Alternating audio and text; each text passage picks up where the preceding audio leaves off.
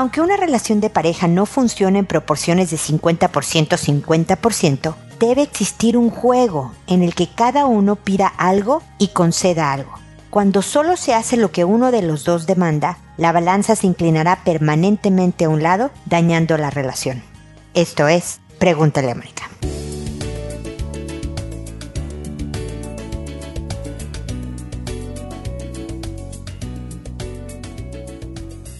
Bienvenidos amigos una vez más a Pregúntale a Mónica. Soy Mónica Bulnes de Lara. Como siempre, feliz de encontrarme con ustedes con un poquito de frío, fíjense. Estamos en esta época en Chile, es octubre. Digo, es octubre, no, es otoño.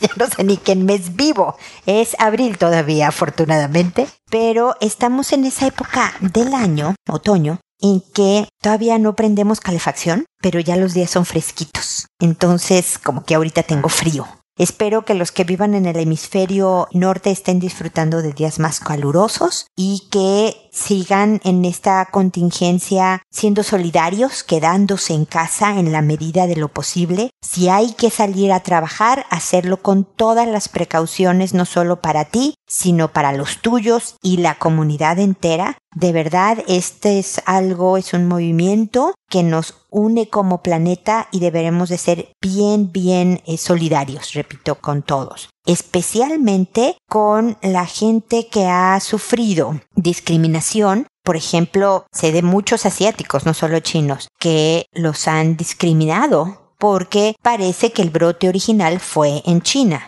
¿No? Y entonces como que incluso gente que no se ha parado en China en décadas o en toda su vida, porque a lo mejor sus abuelos eran asiáticos o los papás, sufren de discriminación y mucha gente que trabaja en el área de la salud, que es increíble que estén discriminados porque no me vayas a contagiar. Fíjate que no quiero que vuelvas a tu departamento, que esté en mi edificio, porque no me vayas a contagiar. Y eso me parece cruel para quienes nos cuidan y literalmente nos salvan la vida. Sea el señor de la basura que hace que nuestras calles y nuestra vida siga siendo higiénica porque pasa por nuestra casa los días que corresponda recoger basura, o sea el doctor, la enfermera, el de la limpieza del hospital, quien sea, hay que cuidarlos y respetarlos y aplaudir su heroísmo. Pero bueno, este fue un comercial propio de los tiempos que estamos viviendo. Hoy quiero hablarles de la relación de pareja.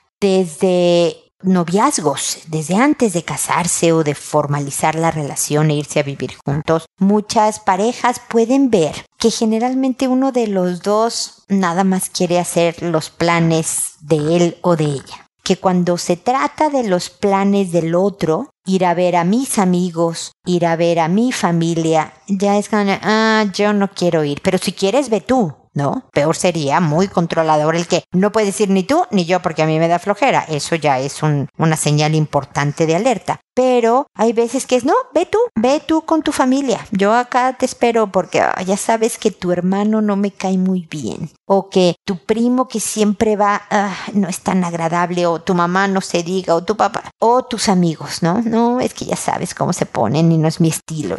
Eso realmente provoca un desbalance importante en la relación.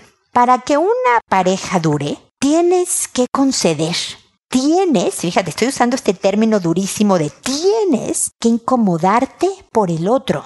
¿No? Todo empieza desde que viven juntos y entonces tienes que hacer espacio en tu repisita que tenías de shampoo y jabón. En tu baño. Pues ahora trae su propio shampoo el hombre o la mujer y entonces hay que darle espacio y, o sea, es una tontería, pero desde ahí empiezas a conceder en tiempos, en espacio físico, en espacio emocional, yo tengo que hacer por el bien de los dos, por mi bien, cosas que él prefiera.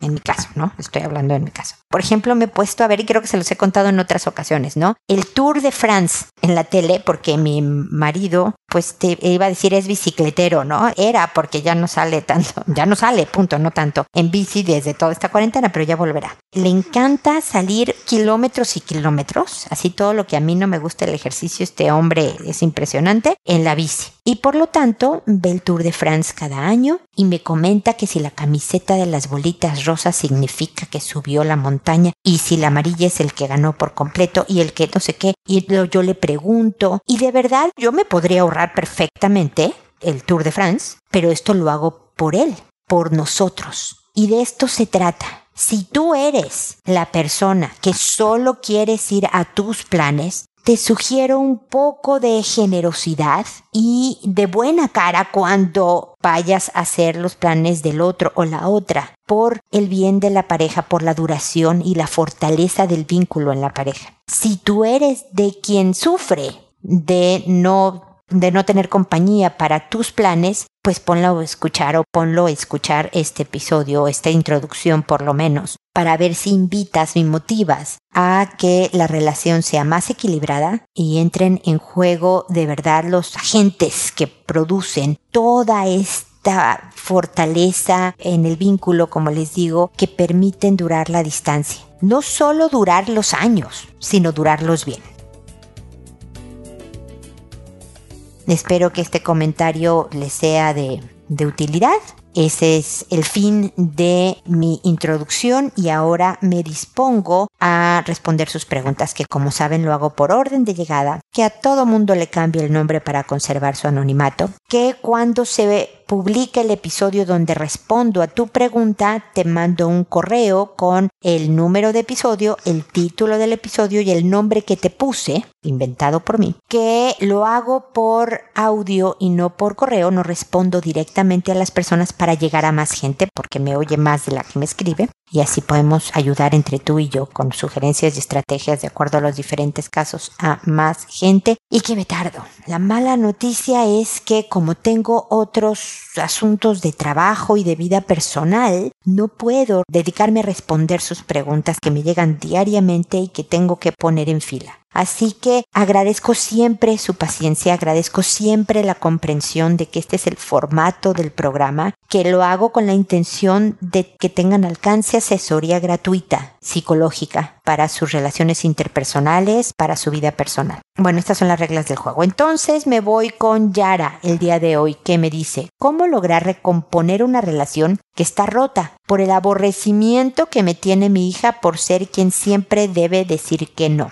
Mira, Yara, vi en los datos que me mandaste desde mi página www.preguntaleamónica.com en el botón envíame tu pregunta hay un renglón que dice cuántos hijos tienes y qué edad tienes, ¿no? Que esta hija creo es una adolescente, es la que me hablas. Primero debo de decirte que los hijos es normal un distanciamiento con los papás. Estoy buscando la palabra correcta porque aborrecimiento me parece muy duro. A lo mejor le caes gorda. Seguramente le caes gorda y le debemos, imagínate Yara, le debemos de caer mal a los hijos a ratos, cuando decimos que no por su bien. Entonces, parte de nuestra chamba, lo estoy diciendo en mexicano, de nuestro trabajo, es caerles mal. Decirles no vas a ir a la fiesta. No te puedes poner esa ropa. Decirles no puedes tomar esto ahorita, ¿no? Entonces, parte es esa nuestra labor. Y entender que nos le tenemos que caer mal por unos días. Otra también importante, y ahora que te tengo que decir, es que tú pienses si tus nos son demasiados, ¿no? si te estás excediendo en las restricciones, si hay cosas que ah, podrías soltar un poco y otras que no fueran negociables. Yo siempre les he contado que, por ejemplo, el largo del pelo de mis hijos no era un tema para mí.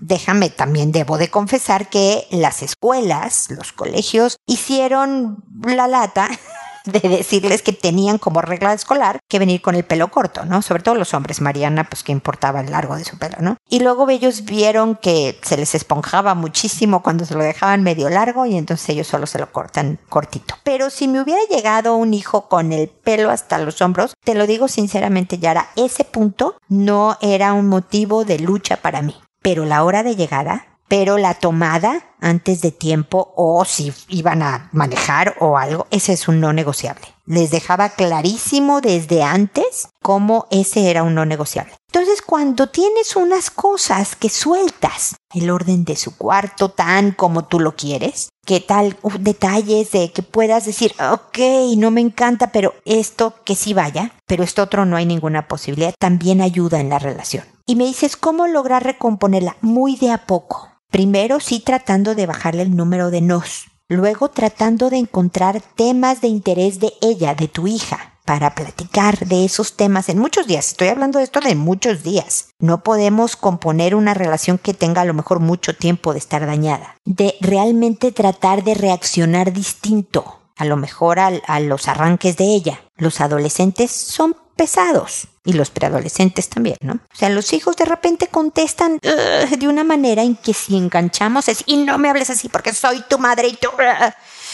tratar de bajarle un poco a la presión de nuestra respuesta para ver si cambiando yo mi reacción, ella también le baja a su forma de decir las cosas o de hablar las cosas. ¿Me explico, Yara? Es de poco a poco. Ojalá me vuelvas a escribir para que te pueda acompañar en este proceso de ver cómo componemos esta relación sabiendo que vas a tener que seguir diciendo que no. A lo mejor tu hija a los 42 años vuelve contigo y te dice, mamá, qué bárbara, qué razón tenías de decirme que no a esto, ya esto, ya esto. Muchas gracias. O a lo mejor nunca jamás vuelva y te lo diga pero es algo bueno para ella, que eso es lo importante y ese es el objetivo. Ok, Yara, espero que sigamos en contacto. Zafiro, por otro lado, ¿qué tal mis nombres? Eh, me dice, mi consulta es la siguiente. ¿Cómo hablar con mi hija sobre su papá? Ella tiene tres años y el padre de ella no la conoce. Él sabe de ella, pero nunca ha querido conocerla. Ella habla mucho de su papá y ya comienza a preguntar por él. Yo en realidad no le hablo ni bien ni mal, pero sé que llegará el momento en que deba hablar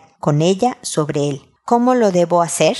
Pues mira, con mucho cuidado y midiendo tus palabras. Es muy bueno que si te pregunta tú contestes. Y es ahí donde debes de cuidar tus palabras, ¿no? En donde no trates, porque esta imagen de papá, aunque el hombre no se la merezca, la debemos de semi proteger, y por eso digo semi, ahorita te explico, por ella, porque sí necesita una visión positiva de una figura masculina, ¿ok? O de su figura biológica masculina. Con los años ella va a aprender que haber colaborado con sus genes o su esperma para tener un hijo no lo hace papá. Eso lo vas a ver con los años. No vas a poder evitar dolor porque duele este tipo de situaciones. Pero te tiene a ti, Espero que tenga una figura masculina presente, activa, no sé si es tu papá, tu hermano, un primo, alguien que sea un ejemplo como hombre, eso es bien necesario y que te pueda asesorar y apoyar en ciertos momentos y en ciertas circunstancias de la crianza de tu pequeña pero a lo que voy es que siempre que te pregunte ¿y por qué no está conmigo? ¿Por qué no está con nosotros, mamá? Sé sincera, Zafiro, y dile, no lo sé, hija, no lo entiendo. Yo hubiera querido que estuviéramos juntos los tres y realmente no es así y no puedo entender por qué él no viene a verte. O sea, eso es duro, es doloroso, y hay que también preguntar más que decirle, pero no te sientas triste porque yo es. ¿Y qué opinas de lo que te estoy diciendo? ¿Qué te parece lo que te estoy diciendo? Para que ella también pueda expresar pues su incomodidad y pueda, si en ese momento la tiene, y que tú puedas consolarla, apoyarla, reafirmarle el amor, la compañía, el enfocarse conforme vaya creciendo en lo que sí tiene y en sí repelar y sufrir el duelo, digamos, de un papá perdido, de un papá que no es papá. ¿Ok? O sea, hay que validar los sentimientos de pena, de tristeza, pero también al mismo tiempo ayudar a voltear a ver en lo que sí, porque es lo que nos queda. Me explico, Zafiro, espero que sí, y si no, vuélveme a escribir y pregúntame, no, Mónica, no quedaste clara, a ver a qué te refieres con, y encantada me aclaro de mejor forma. Y espero, como le decía también a Yara, Zafiro, a ti también me permitas, ojalá, acompañarte en este proceso de gradualmente ir haciendo que tu hija crezca con la certeza de que su papá es inexistente, pero que puede salir adelante con todo y la rabia y el dolor y la frustración que una situación así puede llegar a provocar. Espero que sigamos en contacto. América, por otro lado, me dice, mi hija de tres años de edad me dijo que su papá le tocaba su colita, pero esta respuesta fue ante una pregunta mía y no sé si creerle o no, pues también me ha dicho el nombre de otras dos personas que en realidad no los vemos con frecuencia. Y son niños de 4 y 7 años, y las veces que los vemos no es al mismo tiempo, pues viven en partes diferentes. Siento que insistí en preguntarle en varias ocasiones si alguien la había tocado, ya que me da mucho miedo que sufra abuso. Yo lo sufrí de niña y no quiero que ella pase por eso. Le pregunto y yo misma le doy nombres de las personas conocidas y siempre me dice que no. Y también le preguntaba si su papá y me decía que no hasta hace unos días que me dijo lo contrario. No sé qué hacer, ayúdeme. ¿Fue mi culpa por insistir? Me da miedo porque los niños no mienten. No, América, o sea, los niños empiezan a contar mentiras porque los niños sí mienten, siento informarte. Entre los 7, 8 años por ahí. Hay unos precoces de 6 y hay otros que hasta los 10 empiezan a contar mentiras, ¿no? Pero es como que ya descubren lo que es una mentira en sí misma. Los 3 años no. No te está diciendo, ah, le voy a decir a mi mamá esto que es mentira, la noción de mentira. No, no lo hacen a los tres. Pero lo que sí es que de alguna manera, creo, que tu hija interpretó que tú quieres que te diga que sí. Que tu insistencia, creo que mi mamá se va a quedar más tranquila si le digo que efectivamente me han tocado. No es que fuera tu culpa por insistir. Entiendo tu miedo y tus ganas de protegerla absolutamente de que le pase lo que tristemente a ti te pasó, mi querida América pero con esa buena intención, la forma en que tú hacías tus investigaciones, pues sí pudieron provocar que la pequeñita, tu hija, pensara que tú lo que querías era la respuesta que te dio. ¿Ok? De todas maneras hay que estar pendiente, pero eh, si tú le ves a la hora de bañarla irritaciones en su piel, si la ves sexualizándose, haciendo conductas que son inapropiadas para la gente de su edad, ¿no? Para pequeñines de su edad. O sea, hay conductas se empieza a ponerse muy vulnerable, ya no quiere ir con su papá y llora muchísimo, se empieza a portar de una manera no propia de, de lo que ella acostumbra. O sea, sí hay formas de detectar que no estamos bien, ¿no? Que la niñita no está bien. Pero si tú la ves jugueteando y brincando y jugando y todo está normal, es posible que tú provocaste esa tendencia. ¿Me explico? Sin querer queriendo, como decimos en México. Yo dejaría de preguntar. Yo más bien me pondría a observar su conducta. Ahí sí trataría yo de buscar señales si las hubiera. Y que sea una lección, ¿no? De, de cómo preguntamos. Yo siempre promuevo que en una comunicación de padres con hijos haya muchas preguntas en cuanto a conocer la vida del hijo, ¿no? Más que yo darle el sermón de, no, hijo, en la fiesta no debes de tomar y entonces aléjate de las malas costumbres y tal y tal, es preguntarle, oye, ¿cómo te fue? ¿Y qué hacen en las fiestas? Oyen esta música, ¿no? ¿Qué tal? Y tú, y en ese sentido son las preguntas. Pero un, te tocó Juan, te tocó Pedro, y cuando sales con tu papá te toca, si pudiera hacerle ver a la pequeñita que después de decir varias veces que no, mi mamá insiste, creo que lo que quiere es que diga que sí.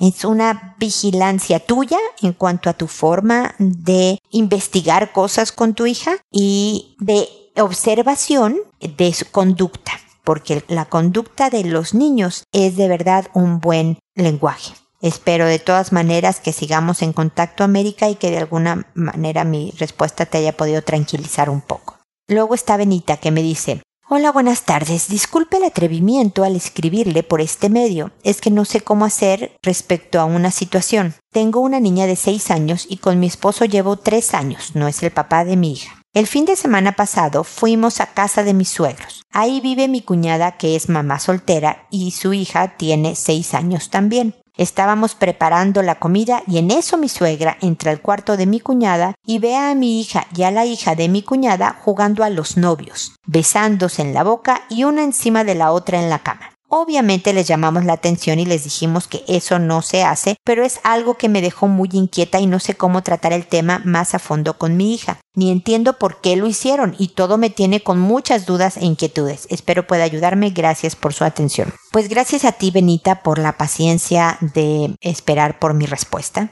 A ver, los niños alrededor de los 5, 6, 7 años, eh, bueno, de hecho hasta la adolescencia te voy a decir, para, voy a ahorrarme un poco de, de etapas, suelen experimentar mucho. Resulta que toda la infancia y parte de la adolescencia estamos tratando de descubrir quiénes somos y cómo es el mundo de los adultos y el mundo real y quiénes son los demás. Estoy tratando de entender. Entonces, es parte de la etapa en la que están las dos niñitas experimentar. Y si yo veo, porque la verdad es que no es que tuvieron que ver un contenido inapropiado, no es que alguien malintencionado o descuidado les hubiera enseñado o dejado ver un video en YouTube o una película en la tele que no era apropiada para niños de su edad. Si existe esa posibilidad, hay que estar vigilantes del celular, tablet, los accesos que tienen a este tipo de información. Pero la verdad es que hay veces que puedes estar viendo caricaturas y que haya un anuncio un comercial que haga una escena en donde dos adultos están en la cama, besándose en la boca y uno encima del otro. ¿No? O sea, esto ya es muy generalizado. Y por lo tanto, pues eso hacen los grandes, hagámoslos nosotras. Hicieron muy bien en llamarles la atención de, no, eso no se hace.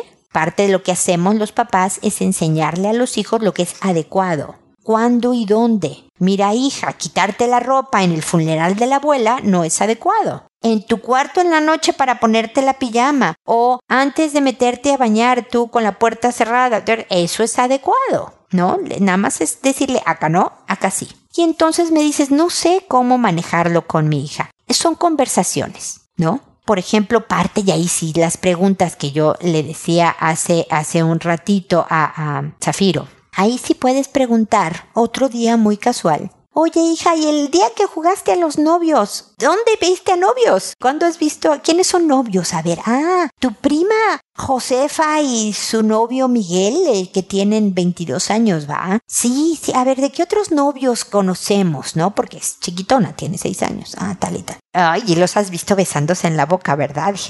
sí, los novios de cierta edad, ya grandes. No tu prima, no amigas de la escuela, no compañeritos a los 6 años, pues no. Es como más grandes, pues sí, se besan en la boca.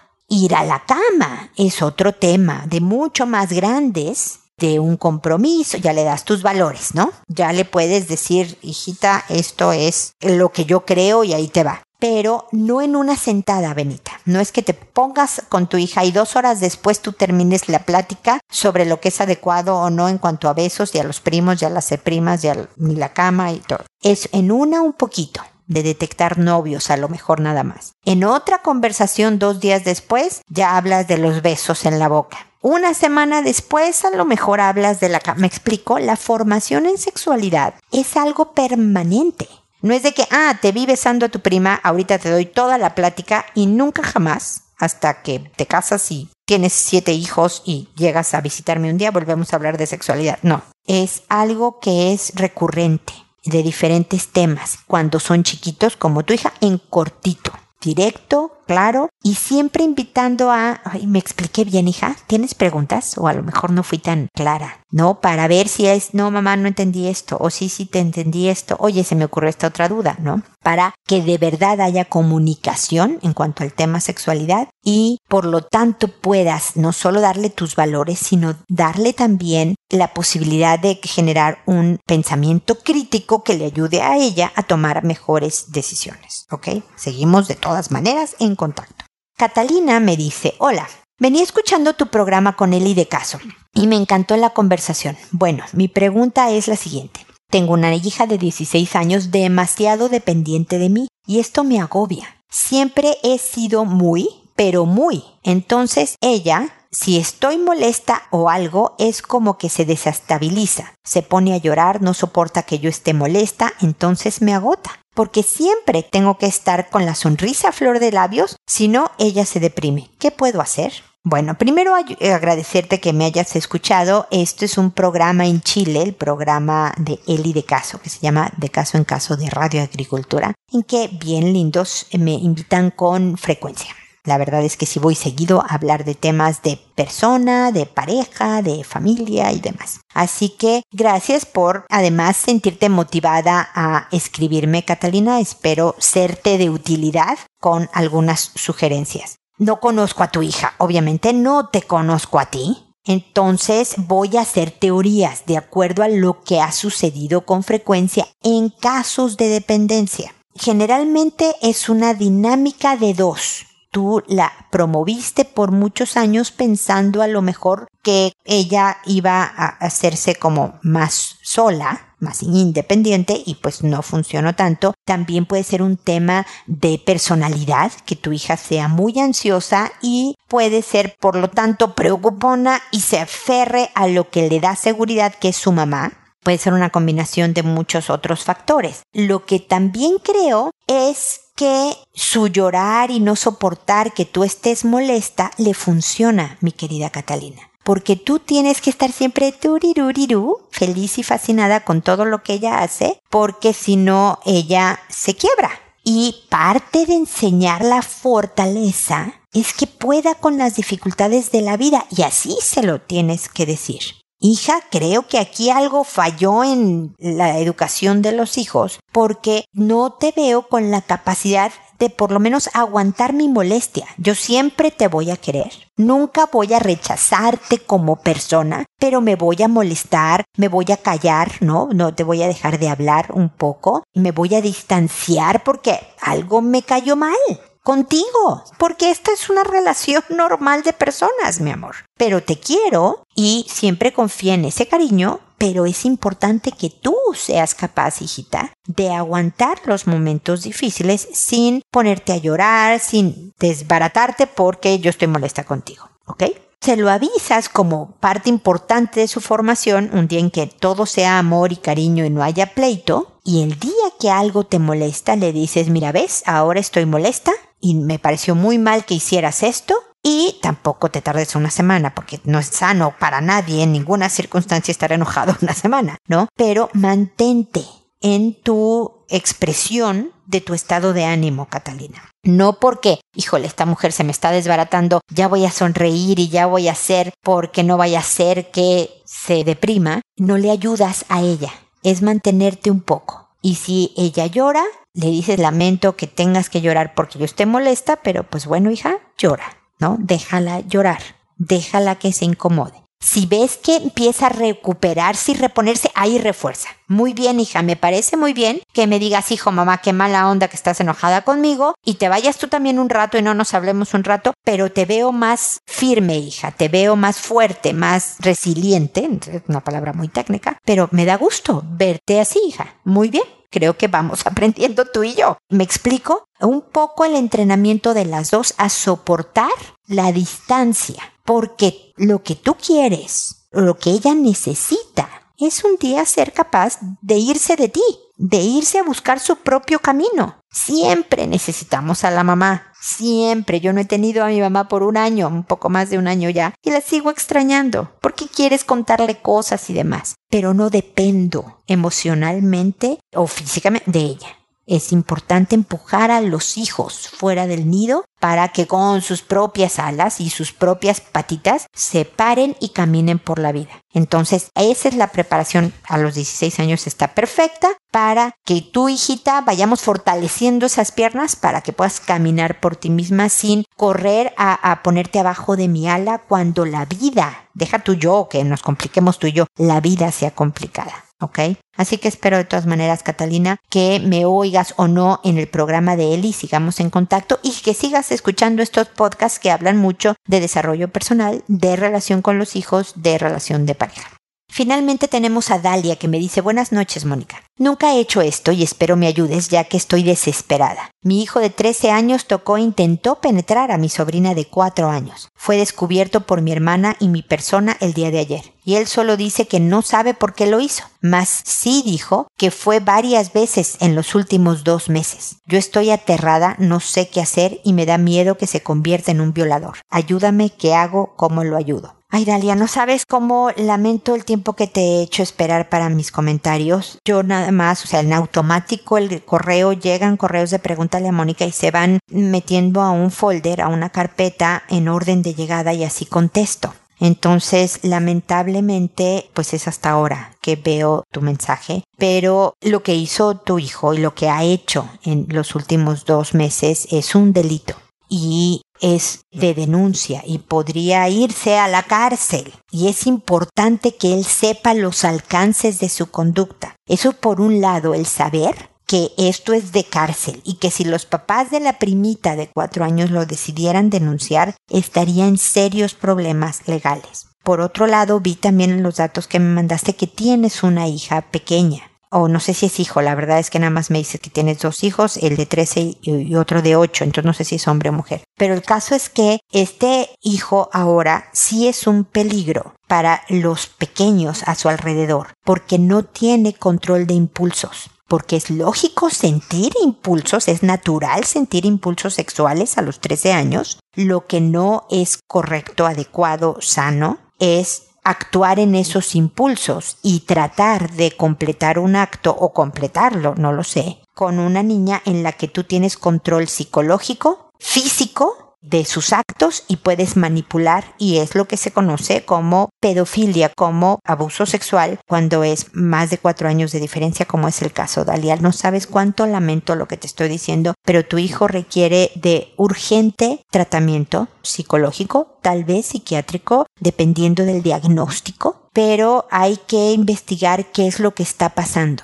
porque un hombre, un joven de 13 años, sabe que está haciendo mal él, no sé por qué lo hago, pues porque le dieron ganas, ¿no? Porque sabe que no es adecuado eso. Entonces hay que buscar un diagnóstico para ver si hay algo atrás de toda esta conducta, si hay un tema de control de impulsos y de hipersexualidad y una serie de otros factores que hay que detectar en el caso de la pedofilia, se deberán de tomar las medidas correspondientes, Dalia. Nuevamente lo lamento mucho, esto es algo bien serio, porque no fue una curiosidad de una vez de tocar. Me alienta en cierto grado el que por lo menos él haya reconocido que lo ha hecho varias veces en los últimos dos meses por lo menos no ocultó la verdad de no, no, no es la primera vez y no me salió, entonces no ha pasado nada. Muchas veces estos jovencitos quieren ser detenidos, me explico, ven que ellos no pueden controlarse y entonces al, al delatarse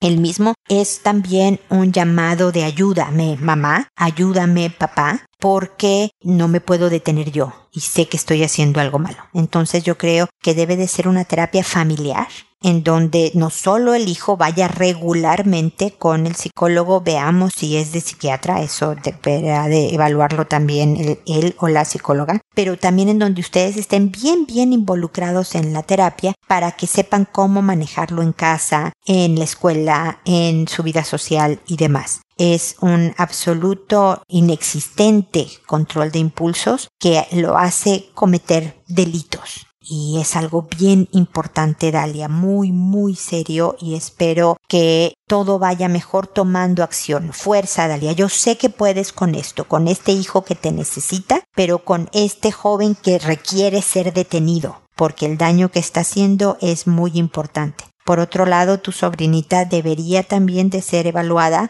para ver los alcances de lo que se hizo, no solo por un pediatra físicamente ver cómo está, pero también con una psicóloga infantil para saber cómo está su estabilidad emocional, el, shock postraumático, si está sufriendo de esto en estos momentos y demás. Ok, Dalia, espero que sigamos en contacto y espero también amigos que nos volvamos a ver en un episodio más de Pregúntale a Mónica y recuerda, decide siempre ser amable. Hasta pronto.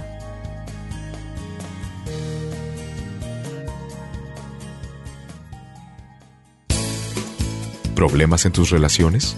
No te preocupes, manda tu caso, juntos encontraremos la solución. www.preguntaleamónica.com Recuerda que tu familia es lo más importante.